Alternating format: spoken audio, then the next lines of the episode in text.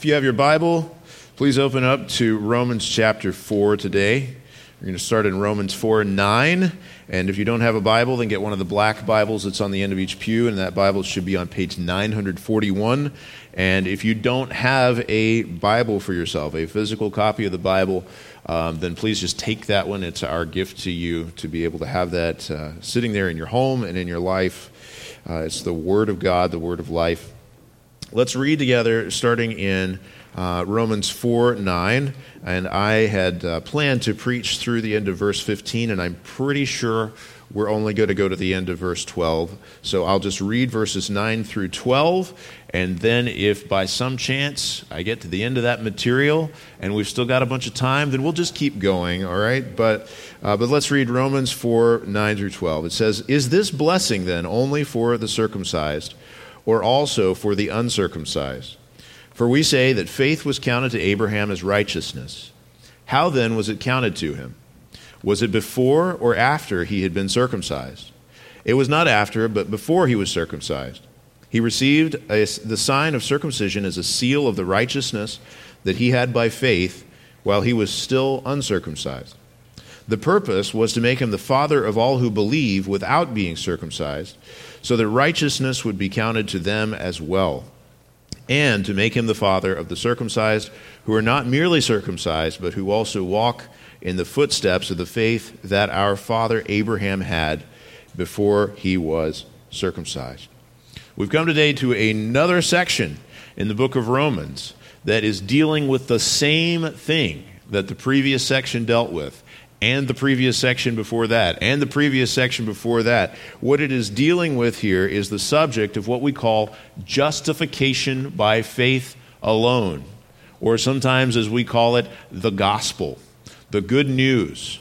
How is it that we can be right with God? And the answer that was given out of the mouth of Paul to the Philippian jailer was believe in the Lord Jesus and you will be saved. Justification by faith alone. And the question is, why would he continue here in Romans to keep on talking about the same subject? You would think, well, he already taught justification by faith alone. And then he taught it again. And then he taught it again. Why does he keep on teaching justification by faith alone? Well, for one thing, that ought to show us this is pretty important. This is the central thing that we rest our eternities on, that we rest our souls on, and also that we need to be told this a lot. If the Bible comes and tells us something over and over and over, the reason is because God knows that we needed to be told it over and over and over. Why is it that there are so many angles on this? Well, it's because we need it. I love, I love what uh, Martyn Lloyd-Jones said about it. He, a great 20th century British pastor in London, he said, Oh, how difficult it is to submit ourselves to the gospel way. That's the idea. We need to hear it over and over because it is, for some reason, built into our sinful flesh, difficult to submit ourselves to something so simple as believe in the Lord Jesus and you will be saved. He said, This is Dr. Dr. Lloyd Jones, the good doctor, as they called him. He said, Oh, how anxious man is to keep a little credit to himself. Oh, how anxious he is to prove that after all, in him or in his family or in his nation, something surely must be of value. He seems to want anything but this free gift of God's grace in Jesus Christ our Lord. You see, to those who don't believe the gospel, we, we need to have it preached over and over and over again because there is just this clinging to this idea no, they sh- there surely must be something in me that I could offer to God.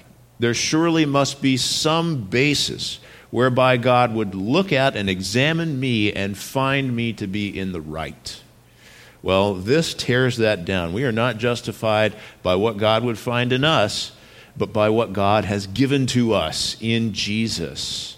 This is justification by faith alone, not by merit, not by works.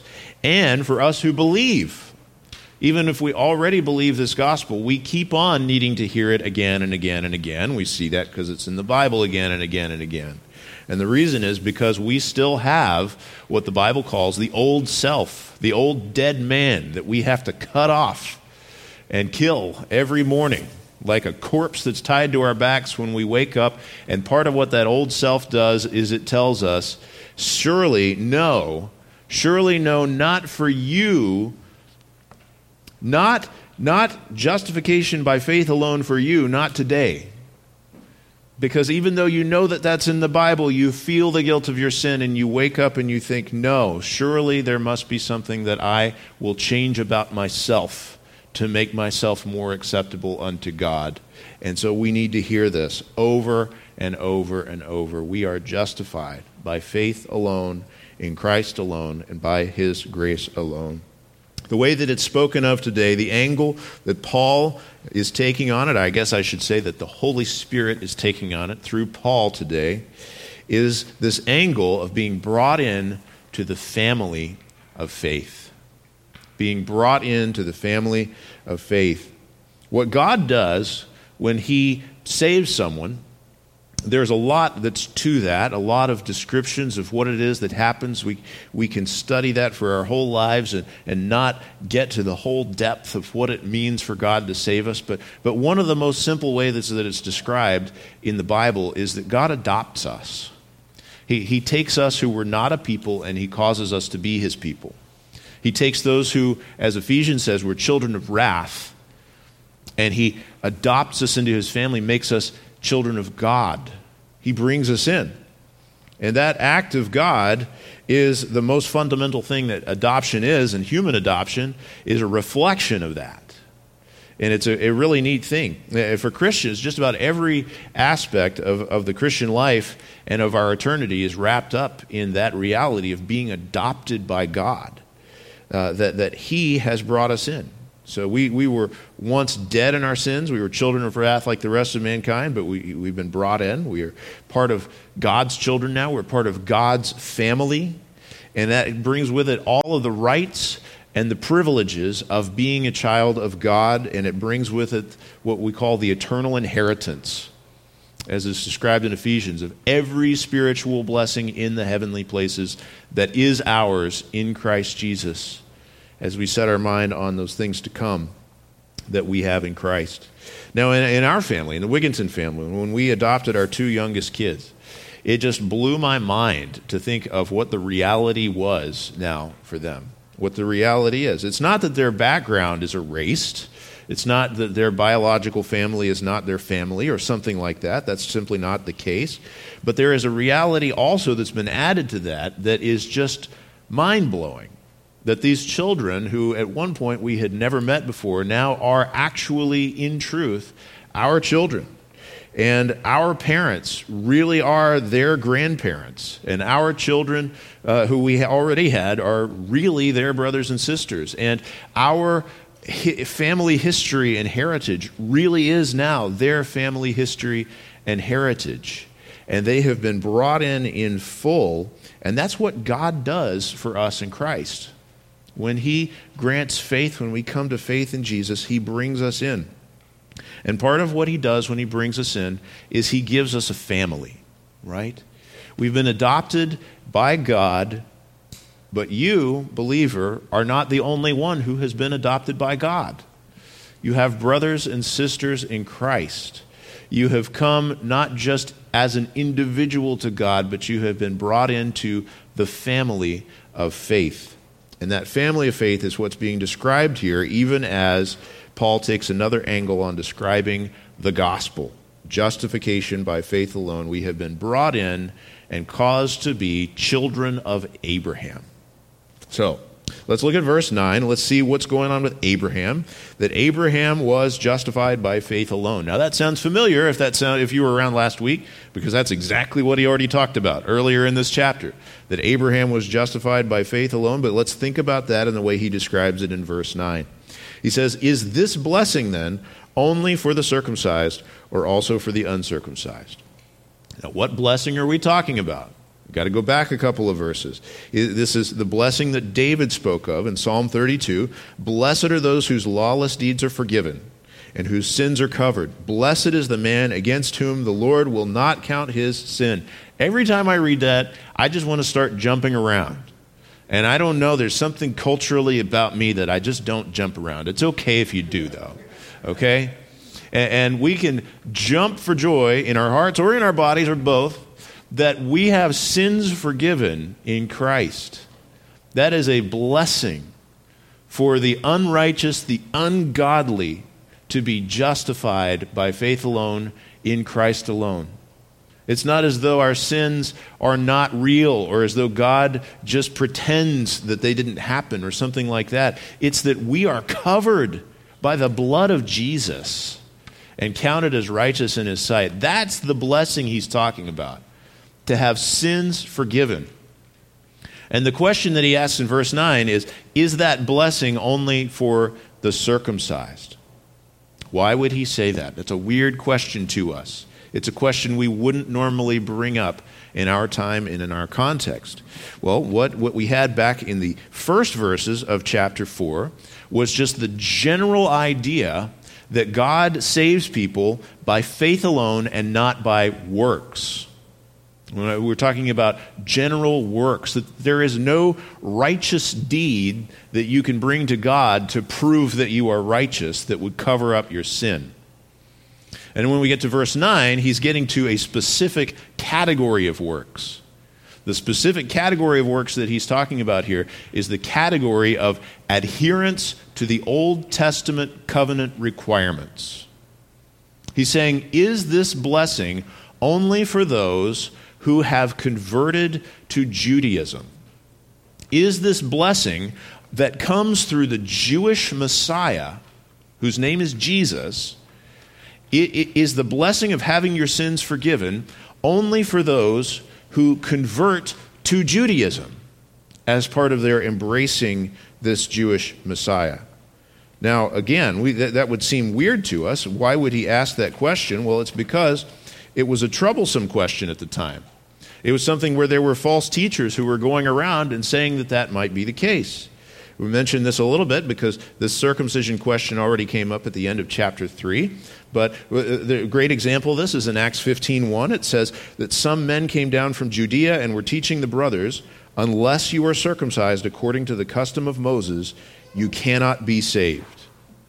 I mean, boy, that's a, that's a troubling thing to hear, right? There, there, there were those who were saying, You Gentiles, it's great that you believe in Jesus, but your sins are not actually going to be forgiven until you forsake your own heritage and embrace Judaism and go through the customs of the conversion to Judaism, including this mark of the Jewish Abrahamic covenant of circumcision, and you then are pledged to the nation of Israel. You must be brought in physically with these marks in order to be saved. There is a certain logic to it that kind of makes sense, right? If you're going to be saved by the Jewish Savior, shouldn't you become Jewish? Shouldn't you embrace all these things? Wouldn't that seem like a more full embracing of Jesus? That way of thinking, even, even though it's not really put quite the same way that it was in Acts 15, that way of thinking is still floating around. This idea that, well, you might actually really be more in God's family if, if you would then also convert to that way well, this is saying that is not the case. And he's going to tell us why that's not the case. And the reason it's not the case was also in Acts 15. I'll just read this to you as, as this question had come up Is it true that you can't be saved unless you convert to Judaism and are circumcised? Well, Peter stood up and said, Brothers, you know that in the early days God made a choice among you that by my mouth the Gentiles should hear the word of the gospel and believe which happened first in Acts 10. And God, who knows the heart, bore witness to them, and giving them the Holy Spirit just as He did to us, He made no distinction between us and them. He says, The Holy Spirit, God Himself, is the one who has made no distinction between Jew and Gentile among believers, having cleansed their hearts by faith not cleansing in this sort of a physical cleansing ritual and mark, but cleansing their hearts by faith. The circumcision of the heart, as it's spoken of in the Old Testament. Peter said, Now therefore, why are you putting God to the test by placing a yoke on the neck of the disciples that neither our fathers nor we have been able to bear? But we believe that we will be saved through the grace of the Lord Jesus, just as they will. He says, We who are already Jewish and believe in Jesus, we are not saved anymore by our Jewishness or by our circumcision. We are saved by grace alone through faith alone in Christ alone. That's what Peter said. And he said that's exactly how God is going to save the Gentiles too. And yet, those false teachers kept on going around and spreading that false teaching. Sometimes you'll run into mentions of them in the New Testament as they're called the Judaizers. Sometimes they are called the circumcision party, which sounds really weird if you don't know what that's talking about. The circumcision party. Well, this is those who are just going around and upsetting Christians' faith and making them wonder, am I really saved if I haven't gone through these steps? Well, Paul's answer here in verses 9 and 10 is that that question was answered already. That question was answered back in Genesis 15 6. All right, so let's see what he says. Is this blessing also then for the circumcised, or is it also for the uncircumcised? we say that faith was counted to Abraham as righteousness. This is what he quoted back in verse 3. He's quoting it again. He's quoting Genesis 15 6. He's saying, Look, all the way back in Genesis, God declared that Abraham was forgiven of his sins, justified, righteous in his sight, not through any work that he did, but through faith. He believed God, and it was counted to him as righteousness.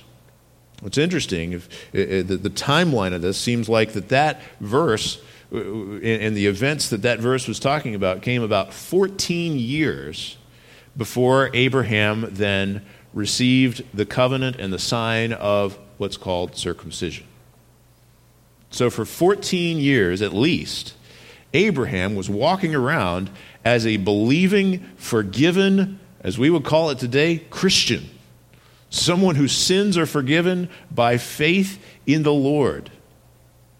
For 14 years before that circumcision ever came to him. Here's what it says, though. Verse 10 How then was it counted to him? Was it before or after he had been circumcised? It was not after, but before he was circumcised. He's saying, Look, Abraham is an example of someone whose sins were forgiven without going through those rituals. And so, therefore, we can be forgiven without going through those rituals. That we have the grace of God in Jesus and not in circumcision, not in any work, not in any religious ceremony that we could partake of. It says in verse 11, he received the sign of circumcision as a seal of the righteousness that he had by faith while he was still uncircumcised. I'm just going to pause right there. We'll come back to the second half of verse 11 in a second. But here it says, here is why it happened. Here's why God gave it. Even though Abraham didn't need this physical thing to be, uh, to be forgiven, God gave it as, he says, a sign and a seal. A sign that was to show he was marked off for God and as a seal of what God had already done. A seal of the righteousness that he had, you might say that he already had, while he was still uncircumcised. Now, circumcision was given as a, a sign and a seal of the faith he already had. So there's a, there's a question that, that this raises. Um, why then did God command that Abraham should do that for all of the males in his household. Maybe some of them believed, a lot of them didn't. Certainly, his infant children didn't believe yet. We hope that they would. But why did God do that? It says right here it was a sign and a seal of faith. Well, the reason is he did it as a shadow of the substance that was coming in Christ. That's the principle that we have in Colossians is that these things that were in the Old Testament, these ceremonial requirements that are no longer there in the New Testament, that they were shadows, that the substance that's casting the shadow is Christ and the reality that Christ would bring. What this was doing is this was showing from generation to generation down Abraham's line the people needed to be children of Abraham. That people needed to come to the God of Abraham. That this profession of faith that Abraham had needed to become their profession of faith also. What you, you basically have here is a physical sign that pointed them to the fact that they needed the spiritual reality. They were marked off as people who ought to be reminded I ought to have not just the family of Abraham, not just the marks of Abraham, but the faith of Abraham. That's what this is talking about. The physical family of Abraham was a shadow of the spiritual family of God. And a reminder you must believe. You must believe. You know what is our sign and our seal now? Some would say baptism, but the Bible says the Holy Spirit. Let me read you from Ephesians 1. It says, In him you also, when you heard the word of truth, the gospel of your salvation, and you believed in him, were sealed with the promised Holy Spirit. You hear that? That's the word. Abraham received the seal of circumcision, but believer, you received the seal of the Holy Spirit when you believe. Ah, that, that ought to be something that makes us jump for joy. Nobody's jumping. You guys are all so reformed. All right. This is a good thing, guys. To be sealed and marked off by God Himself, by the Holy Spirit who would come and indwell us. That's what we need. You need to believe in the Lord Jesus and be saved. I do want to deal with this real quick, though. This idea that, that maybe this is talking about New Testament baptism. Now, why, why would I bring that up? Because if you're rational, I shouldn't say that. There's rational people who disagree about this. But if you're looking at this and you say, well, where does this talk about baptism? You might notice it does not. It does not. And yet, uh, some of our great friends, uh, the Presbyterians and others that we highly respect would say, well, this is the passage that shows us that you need to baptize your infants. Now, we would say, what?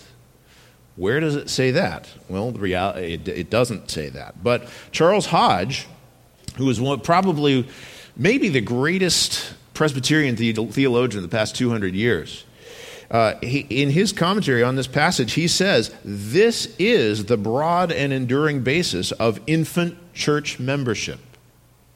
The idea here is Abraham received circumcision as a sign and seal of his faith, and therefore believers should baptize their infants and bring them into the membership of the church because Abraham circumcised his children. Well, I just, I'm sorry, guys. I hate to deal so much with something that the passage does not say, but I just kind of feel like we have to do that sometimes when we come across some of these things, when we have faithful brothers and sisters in so many ways who, who are just mistaken about some things. I don't want to make you think that uh, you, you can be saved by having the right view of baptism. That's not the case. You're saved by God's grace alone, through faith alone, in Christ alone. But we just got to be clear, too, that this just is not talking about baptism. Not talking about infant baptism. Uh, I want to give you five reasons really quickly why that's not the right understanding of this passage, that this is not about baptizing your infants. First reason is that this can't be about baptism because of what he's about to say in verse 11 of the purpose of it. Look what he's going to say in verse 11.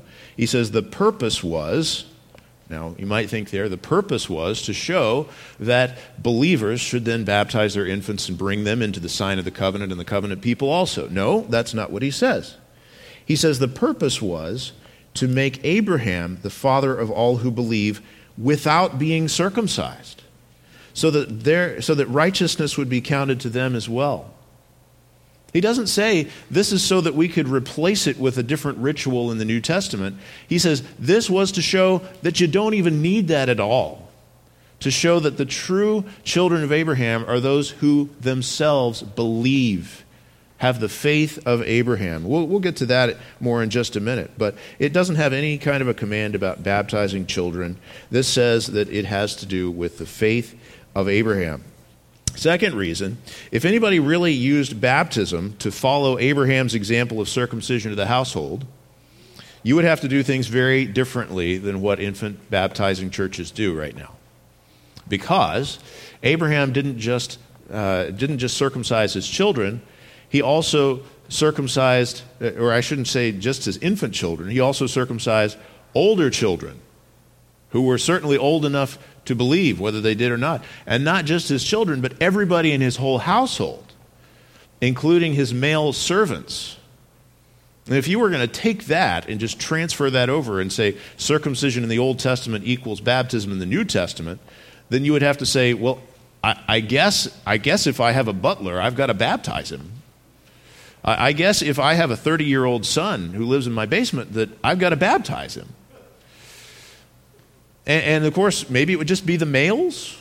I don't know. The, the fact is, though, that if you're going to take circumcision and read that as the word baptism, and you're going to try to bring the practice over, it, it just doesn't work. You're going to have to invent things in order to make that happen, things that are not there in the Bible.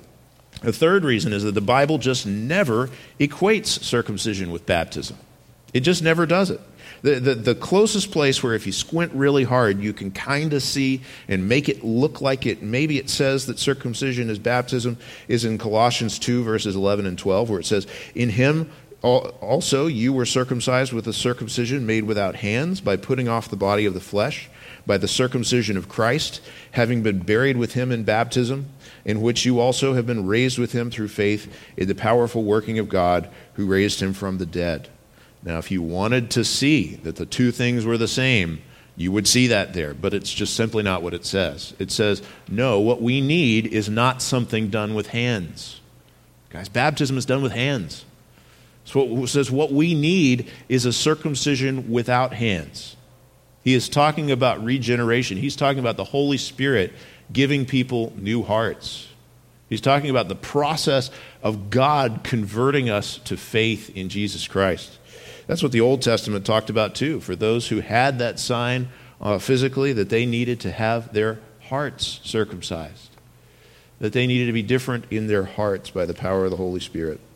So the Bible just never equates it.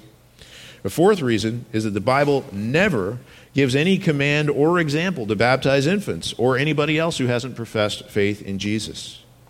There are some examples where whole households are baptized, but in almost all of those examples, it's very explicit in the Bible the whole household learned the gospel and turned to Christ together. That's why they were all baptized. Not because they looked around and said, well, let's put these little babies through the water too, because that might be a nice thing to do. It's just not what was there in the text. We need to align our worship to what the Bible teaches in the text and not to what we would want it to say. And the final reason is that if Christ had taught the apostles that baptism was the replacement for circumcision in this new covenant, if he had really taught his disciples that, there's big portions in the New Testament that would look very different than they do, where it deals with circumcision. These discussions in Acts 15 do believers need to be circumcised or not? Or in 1 Corinthians 7, or here in Romans 4, or the entire book of Galatians, where they go on and on about how we are no longer under the law, but we are in Christ, and, and how this, this preaching that you need to accept circumcision, that that is a false gospel that is to be accursed, as it says in Galatians. All those discussions, you know what they could have been replaced with? If, if New Testament circumcision, or excuse me, New Testament baptism was just the replacement for circumcision, they could have just said that. They, they could have just said, you don't need to accept circumcision any longer because now you get baptized instead. But it's just not what it says. Instead, here's what it says things like this in 1 Corinthians 7 Was anyone at the time of his call already circumcised? Let him not seek to remove the marks of circumcision. Was anyone at the time of his call uncircumcised? Let him not seek circumcision. You hear that? Let him not seek it. Or Galatians 5, 3, and 4. I testify again to every man who accepts circumcision that he is obligated to keep the whole law. You are severed from Christ, you who would be justified by the, by the law. You have fallen away from grace. All right? Now, for some of you, uh, you are wondering, why did we spend time on why uh, it does not say what it does not say? Well, it's here's the reason. It's because we are a Reformed Baptist church. We have close ties to Presbyterians who do believe a lot of these things, and we just got to be clear. We want to do what the commands and examples of the Bible tell us, and not what we could say, well, we think that this is the reason why this tradition might be in place, or something like that. We want to do what the Bible says, right? So that's, that's what we want to see there. But, guys, another thing that you, you need to see here, uh, even though this is not about baptism, one of the things that you can see is that there is no such thing as a physical religious ceremony that you go through that makes you more saved. Okay? I want you to hear that. There is no religious ceremony that you can go through that makes you more saved. Should we be baptized? If you believe in the Lord Jesus Christ, yes, you should be baptized. If you today are a small child and you believe in the Lord Jesus Christ, we're going to hold off on that until the time when you are able to understand what it is that you're getting yourself into and committing yourself to and being under the accountability and the discipline of the church. We're going to wait for that, but you are fully saved right now if you believe.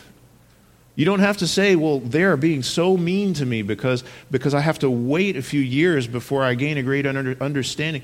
No, you are fully accepted in God already, and we rejoice in that. We want to wait till the right time to do those things and, and for you to be able to know exactly what it is that you're, you're signing up for, right? But, but guys, you need to know those of you who have been baptized, come into church membership. Those of you who, who deeply look forward to the first Sunday of the month when we take the Lord's Supper together, those sorts of things, I, I hope that you cherish those things.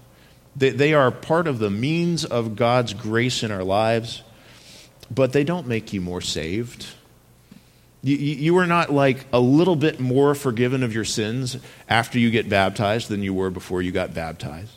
You're not a little bit more forgiven of your sins after you take the Lord's Supper one week than you were that morning when you got up.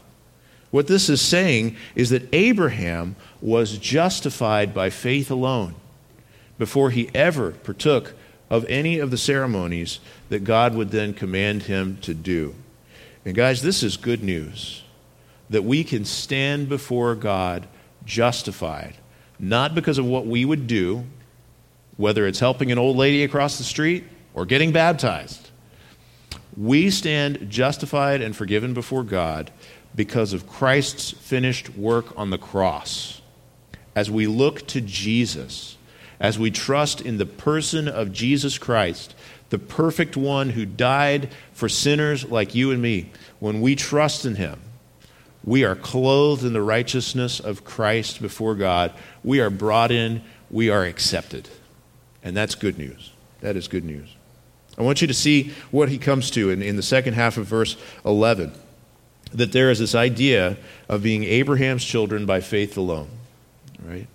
Like I, I told you, this is about being brought into the family of God, and it's the family of faith. Not the physical family, not, not the we signed up for this list family, but the family of faith, those who believe. He says, the purpose. Uh, the purpose? Well, that means the reason why God saved Abraham 14 years before he told him about circumcision.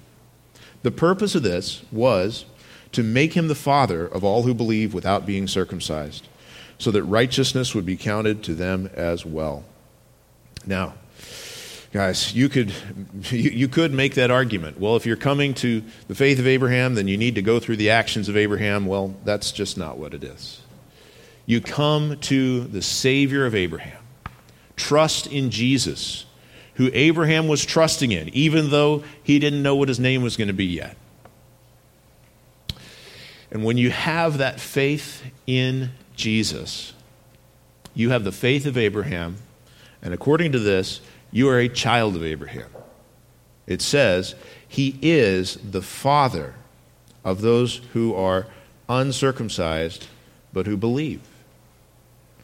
That means Abraham is the father of Christians. Let me put it this way Father Abraham has many sons, and many sons have Father Abraham, and I am one of them. And so are you if you're a believer. So let's just praise the Lord. I just thought of that. We come into the actual family of faith. We are, as he's going to go on and say in chapter 11 of Romans, we are grafted in by faith in Jesus Christ, who is the true vine. We are brought in and we are there in truth. In Acts 10:45 it says the believers from among the circumcised who had come with Peter were amazed because the gift of the Holy Spirit was poured out even on Gentiles.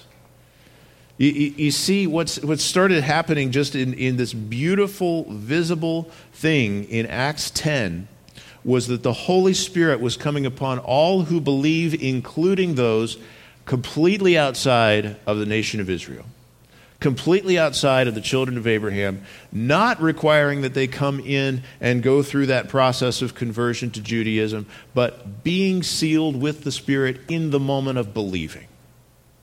And that's what God still does. He brings us in, and it is an amazing thing. He says in, in Galatians 3:29, "If you are Christ's, then you are Abraham's offspring, heirs according to the promise." You hear that?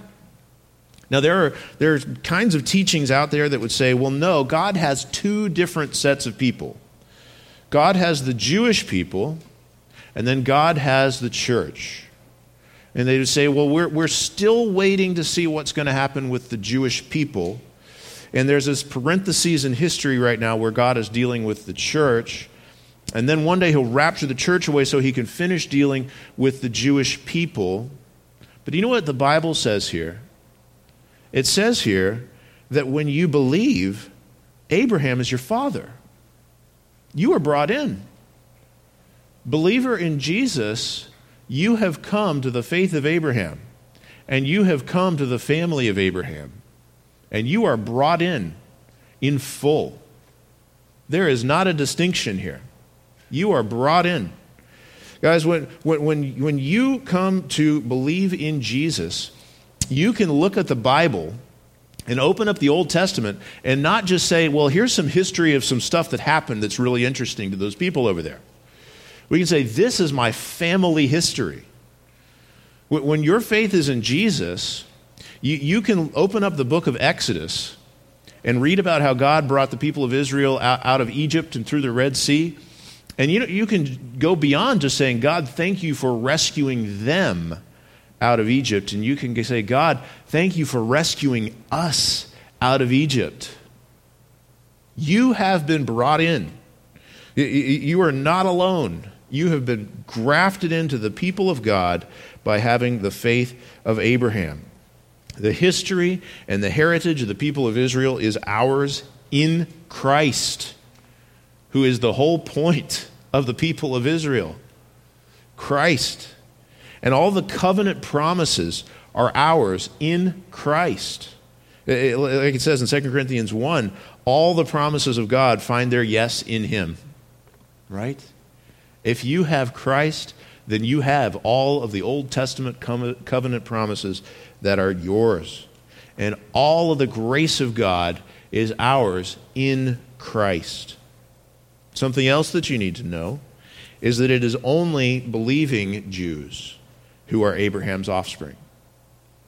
It's not only those, or excuse me, it is not those, when we're talking about it in terms of the actual Israel of God, as it's called in Galatians, when we're talking about the actual spiritual people of God, it's not those who are physically part of that nation who are God's offspring. It is those who have the faith of Abraham. I'm not making this up. This is what it says. Let's read it. Verse 12. And to make him, that's Abraham, the father of the circumcised who are not merely circumcised, but who also walk in the footsteps of the faith that our father Abraham had before he was circumcised. Here's what it says Abraham might be the father physically of many nations and of this great nation and the nation of Israel. But as far as God is concerned, in the eyes of God, it is not mere circumcision, not merely being part of that physical people that makes a person a child of Abraham. It is the circumcision of the heart. It is having the faith of Abraham, walking in the footsteps of the faith that our father Abraham had before he was circumcised. That's who truly has Abraham as their father. This is not the only place where we see this. We see this throughout the Old Testament, where there's, there's the command for those who have been marked off by circumcision to circumcise their hearts, like it says in Jeremiah and Deuteronomy and other places. There is the indication of this back in Romans chapter 2 that we, we went through a while back, where it says in, in 228 No one is a Jew who is one merely outwardly, nor is circumcision outward and physical, but a Jew is one inwardly, and circumcision is a matter of the heart, by the Spirit and not the letter. His praise is not from man, but from God. Or, as John the Baptist preached, when he had people from the Jewish nation, including prominent Jewish leaders who were coming to him for baptism out of the Jordan River, he looked at them in Luke 3, verse 7, and he said to them, You brood of vipers. Do you know what that means? It means offspring of the serpent. There's references to Genesis 3:15 here. He's saying, "You think you are children of God, you are children of the serpent." He says, "You brood of vipers, who warned you to flee from the wrath to come?" Bear fruits in keeping with repentance, and do not begin to say to yourselves, We have Abraham as our father. Well, they did have Abraham as their father physically, but he says, Don't say that. Well, why not? He says, For I tell you, God is able to raise up from these stones children for Abraham.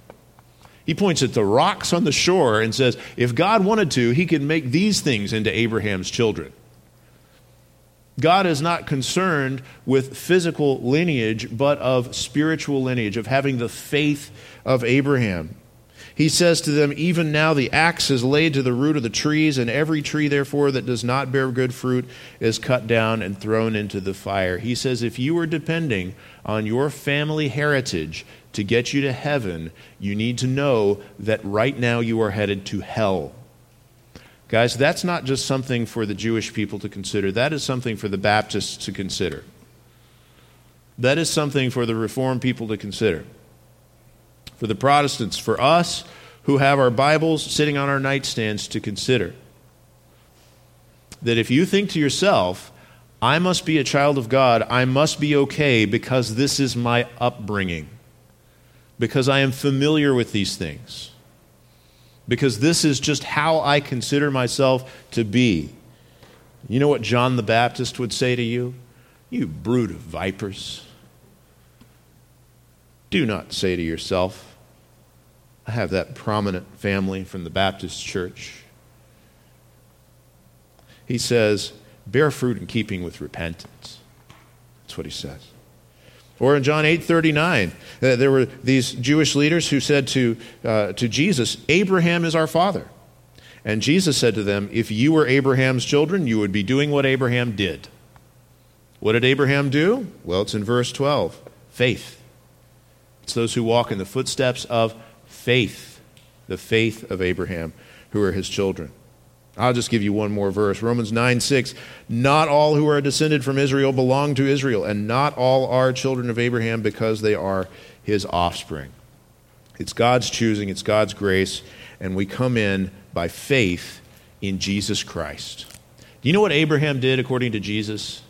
Abraham saw Jesus' day and rejoiced. And if we want to be children of Abraham, if we want to be part of the family of faith, if you want to be saved, you need to look to Jesus and have faith. Believe in him. If you don't have faith in Jesus, ask God to give it to you. If you don't have repentance, if there is something holding you back today, where you, you just can't imagine the ways in which it would shake your world if you realize that you've been wrong all along. That's a big part of what repentance is, realizing that you were wrong all along and to turn and to instead embrace Jesus.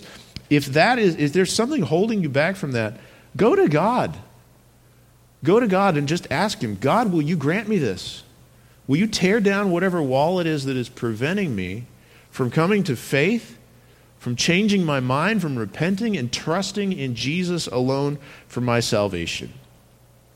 Uh, uh, uh, that's the point again. You may say, well, this was the point last week, and the week before that, and the week before that. It's going to keep on being the point for a while.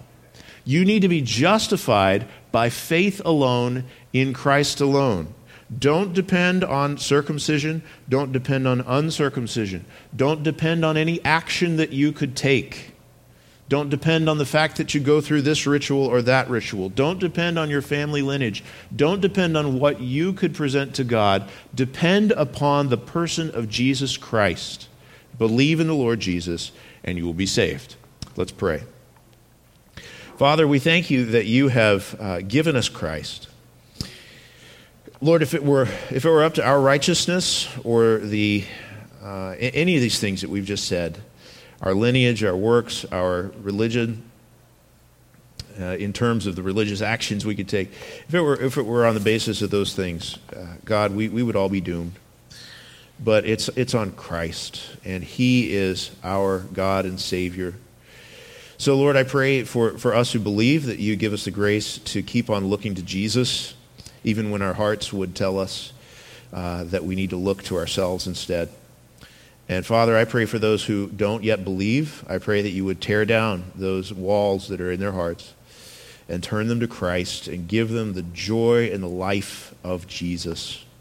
And it's in his name we pray. Amen.